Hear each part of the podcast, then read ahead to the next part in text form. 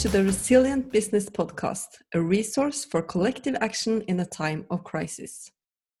We've started this pop up podcast to help entrepreneurs and business owners build resilience. We'll be sharing concrete advice to get through the very real challenges around COVID 19, and we'll also be facilitating space to come together as a wider community so we can support and encourage one another. Your hosts today are Toril Wilhelmsen from the Slow Business Adventure and me, Heather Thorkelson from heatherthorkelson.com. This episode of Resilient Business FM is brought to you by Remarkable Communication, run by the content marketing industry veteran Sonia Simone. I personally would especially recommend checking out her partnership program after working with her for a month, my business was equipped with a solid marketing strategy and excellent words for our website and a non salesy sales campaign. So let's jump into it. On the Resilient Business Podcast, we're all about helping you build resilience. So today we want to start with reminding you to take stock of your previous experience with navigating in unknown waters. As entrepreneurs, many of us actually thrive under pressure and also when we're facing the unknown. And that's the situation that we are in today.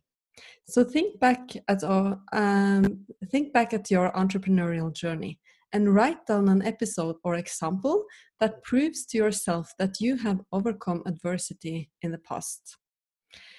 I, for example, am trained as an economist, and my entrepreneurial journey has been really enriching so far. But I've also been through some tough times and learned how to cultivate resilience and find strength when I felt at my weakest and most vulnerable. Never knowing what's around the next corner has taught me that no matter how difficult it gets, there's always a way forward, even when you can't see it yourself. I started my entrepreneurial journey with founding an educational software company back in 2006 and went on to spend five years in the municipality as head of business. And then I went back to being my own boss, as uh, it turned out that I was really unemployable even at that early stage in my career. After that, I founded a co working space in the Norwegian mountain town near Jotunheimen National Park, where I am currently living with my family. And my latest venture was a slow business adventure, which, which is an international gathering for business owners that want to run their business on their own terms. So I've been an entrepreneur for 14 years. And for the last seven years, I've taught how to start and run a profitable and sustainable slow business, both online and um, via physical courses, and through speaking at different business events and conferences and retreats, both run by my current company, uh, Fjellflyt or Mountain Flow, and at other people's uh, events. And decision making when you have imperfect information is such a huge part of the slow business approach. And right now, this essential part of running a healthy business is really magnified due to all the restrictions and the fragility in many markets and uncertainty around how the pandemic will unfold and how long it will be a prevalent part of our daily lives. And looking back, I found three, three examples of things that uh, I feel have built my resilience along the way. And if you look back at your business, maybe you will find something that uh, you will think back on now and feel confident that you have built that resilience uh, before. The first example is when I started my first business, I was a student. I had very little money, um, and at the same time, I faced a very difficult uh, situation in my private life where uh, I was treated for early stage cervix cancer. So I faced uh, a difficult situation uh, as a student, and I think this experience has made me uh, trust myself more. My second example is that I started my second business when on long term sick leave and with a toddler at home. As you can imagine, it's actually quite similar to what we're doing now with having a home office with uh, another child that's now a toddler. So it's very similar, and I can see now that I've learned some habits that I have good use of this time around. And when that uh, second business was started, I had very little energy, Um, and I'm uh, trying now to keep my energy levels much higher. So I get my rest and activity and spend time outdoors.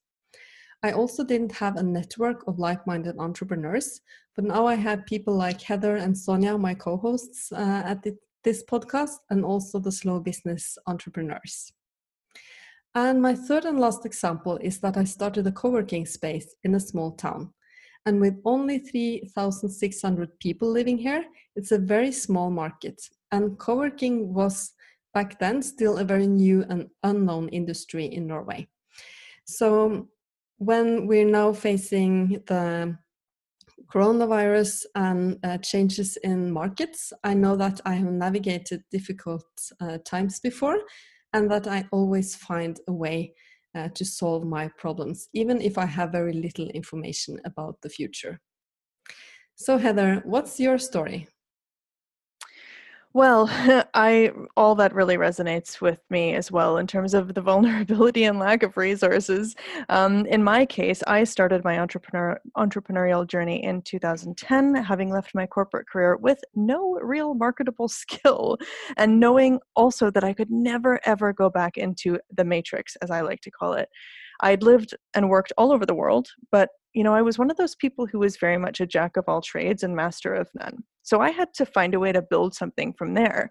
I had to learn all about online business from scratch because this was still the early days, you know, 2010. Um, you know, these days it's quite normal for us to make a living online, but back then it was very much sort of a new wave of how we could work. And you know, beyond that, I also had no parental home to go to, a family home. I'd been out of the house and financially on my own since 2017. So I had to make things work now that I had left the corporate world. There was no soft place to land. I had very little savings. And my partner at that time couldn't cover for me if I had no income coming in. So you can imagine, like, I'm staring down this beast and thinking, I've got to find a way to make things work for me and build a livelihood for myself.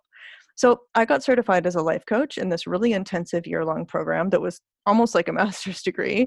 And then I followed that up with doing a combination of life coaching and website design just to make ends meet. And it was a really difficult time for me because I, when I started out, I had a very expensive mortgage in Toronto, and just the cost of living was very high. So there was a lot of pressure on me to do all the things you know when you start out in a business you do all the different roles because there's only one of you and there's no money to hire anyone else.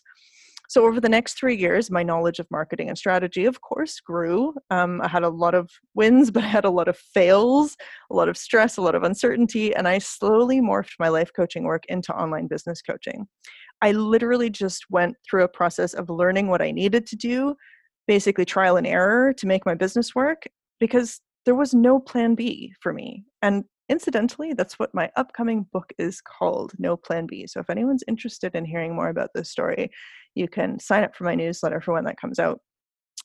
But, anyways, by 2015, things were going quite well. Um, I saw a niche in a different market that I was involved in, and I opened a second business because I can't seem to help myself. So, I opened a second business as a polar expedition operator. And this was an industry that I had very limited experience with, and I had very little money to invest in to get the company off the ground. But by then, I'd proven to myself that entrepreneurship is largely a combination of getting over yourself and finding answers and I'm just going to repeat that because it's really important. It's a combination of getting over yourself and finding answers on a daily basis. Because here's the thing we don't enter the world of business ownership with all of the answers. And I would argue that dealing with adversity is sort of par for the course when it comes to running a business.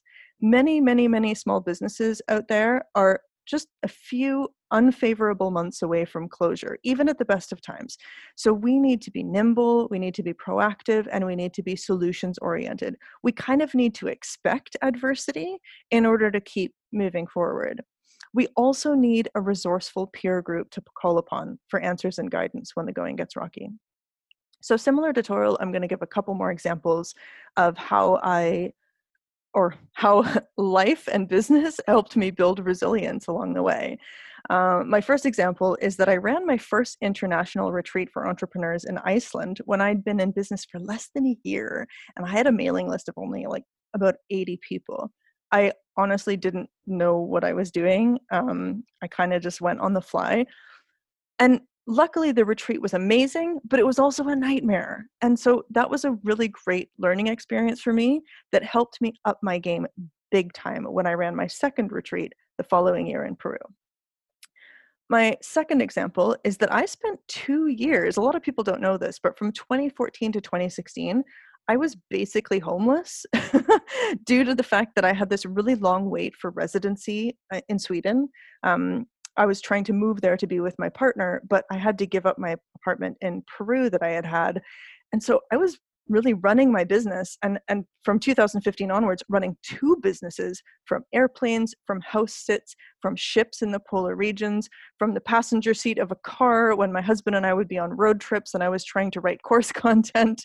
So I, I did not have like a stable place to work from for two years and that's not the easiest thing to do but you you learn you know we we jump to the occasion and we find new ways of doing things so that was a really interesting experience as well and the third example of dealing with adversity is that I lost 40,000 euros of my own savings when I invested and took a risk in my second company, the Polar Expedition Company. And I know that sounds really terrible. There's probably a few jaws dropping who are in our listeners, but the loss of that investment helped me immeasurably in becoming a better entrepreneur. All of the reasons why I invested, the reasons and the things that we couldn't see coming, why that money was lost. I mean, wow, that was probably my biggest entrepreneurial hit. And it was also one of the most valuable ones. And so these are just a handful of examples that have reminded me that I can go through this stuff and I can bounce back and I can be smarter for it every time. And, you know, that goes for everybody, right? So to sum it up, while we are all navigating business adversity with the current pandemic, if we each reflect on it, we've all been through some tough, uncertain times before, and we've made it through, right? We're all here, we're all carrying on. So, we want you to think back on your entrepreneurial journey as Toril said earlier on, and write down a specific episode or example that proves to yourself that you've overcome adversity before. If you have more than one example, great. If you've got a bunch of examples, even better.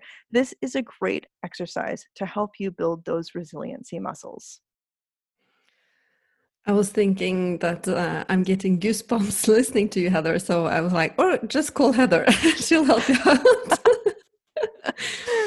but I think these stories can uh, hopefully help in a way um, that's a bit different for everyone because we have uh, all these different experiences and stories.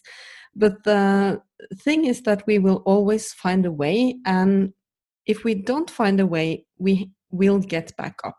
So that's a lesson from today's episode. And it's definitely hard right now, but we believe in you.